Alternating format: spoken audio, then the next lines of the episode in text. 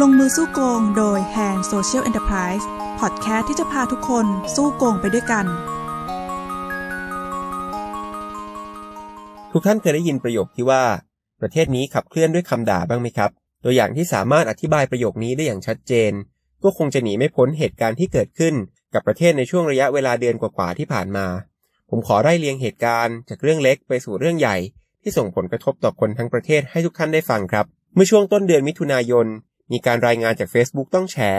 เกี่ยวกับโครงการจัดซื้อเสาไฟปฏิมากรรมกินรี พร้อมโคมไฟโซลาเซลล์กว่าหลายพันต้น มูลค่าหลายพันล้านบาท ที่องค์การบริหารส่วนตำบลราชาเทวะ จังหวัดสมุทรปราการเป็นผู้รับผิดชอบ เสาไฟกินรีติดเรียงรายแทบจะไม่มีช่องว่างเว้นระยะห่าง หรือแม้แต่ติดอยู่ในพื้นที่รกร้าง ทางอบตก็ใจดีติดตั้งให้ เพื่อความปลอดภัยของต้นหญ้ารอบบริเวณ เท่านั้นยังไม่พอ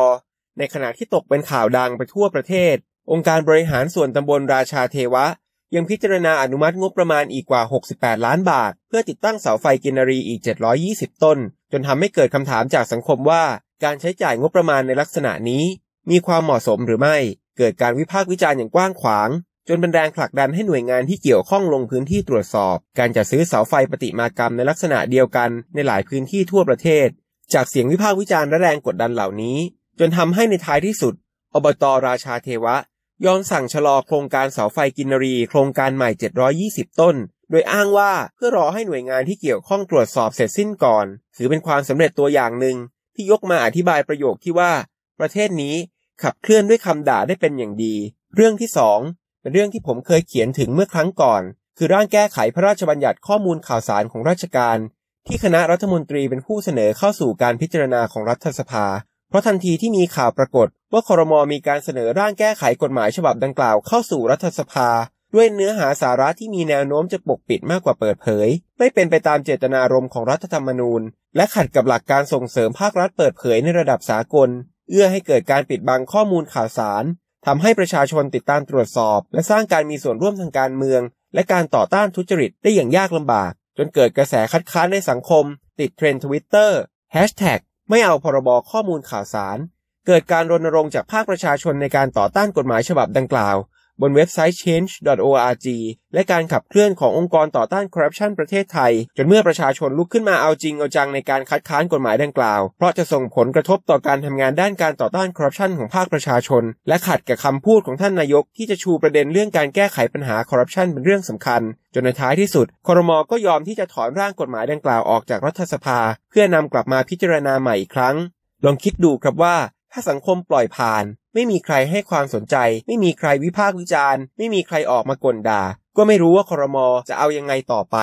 อีกเรื่องหนึ่งเป็นเรื่องที่เพิ่งเกิดขึ้นสดๆร้อนๆ คือการยื่นขอแก้ไขรัฐธรรมนูญของพรรคการเมืองในสภา ที่หนึ่งในข้อเสนอคือการให้ตัดบทลงโทษสสสว และกันมาที่การที่แทรกแซงการจัดทำงบประมาณประจำปี รวมถึงยกเลิกข้อห้าม สสสว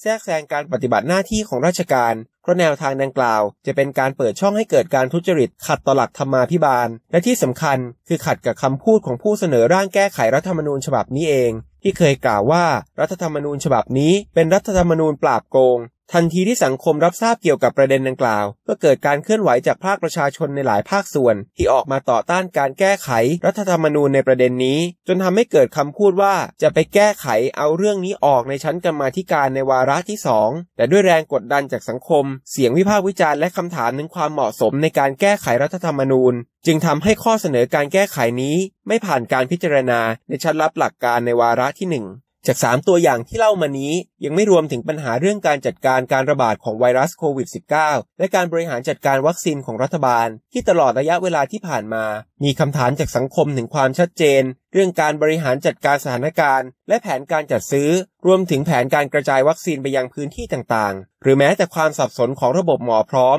ที่ไม่เคยพร้อม จนโดนประชาชนด่าไปหลายหน หลายท่านคงคุ้นเคยกับสถานการณ์ที่โรงพยาบาลประกาศเลื่อนการฉีดวัคซีน จนทำให้ผู้ที่ลงทะเบียนไว้แล้วล่วงหน้า ออกมาแสดงความไม่พอใจ เกิดเสียงกลด่าในสื่อสังคมออนไลน์ และเหตุการณ์ที่ตามมาโดยทันทีก็คืออยู่ๆรัฐบาลก็สามารถกระจายวัคซีน และส่งวัคซีนไปยังโรงพยาบาลต่างๆ ได้ จนทำำให้สามารถฉีดวัคซีนได้ตามที่นัดหมายไว้ดังเดิม เรื่องราวยังไม่จบเท่านี้ เพราะวันดีคืนดีมีหนังสือกระทรวงมหาดไทยส่งถึงผู้ว่าทั่วประเทศ ให้สนับสนุนการฉีดวัคซีนให้กับพนักงาน และครอบครัวของบริษัทเอกชนแห่งหนึ่งเลยโดนสังคมตั้งคำถามถึงการเลือกปฏิบัติ ว่าเพราะอะไรบริษัทเอกชนแห่งนี้ ถึงมีสิทธิ์ในการเข้าถึงวัคซีนมากกว่าบริษัทเอกชนแห่งอื่น แต่ไม่ทันไร 3 วันให้หลัง กระทรวงมหาดไทยได้สั่งยกเลิกหนังสือการจัดสรรวัคซีนให้บริษัทดังกล่าว หลังจากเกิดเสียงวิพากษ์วิจารณ์ดังกระหึ่มท่าามกลางกระแสวัคซีนไม่เพียงพอ มาถึงจุดนี้ครับและอยากชวนให้ทุกท่านคิดครับว่า เสียงด่าอาจแก้ไขปัญหาได้เพียงชั่วคราว และมีเพียงเสียงด่าที่ดังก้องเท่านั้น ที่จะสามารถสร้างแรงกดดัน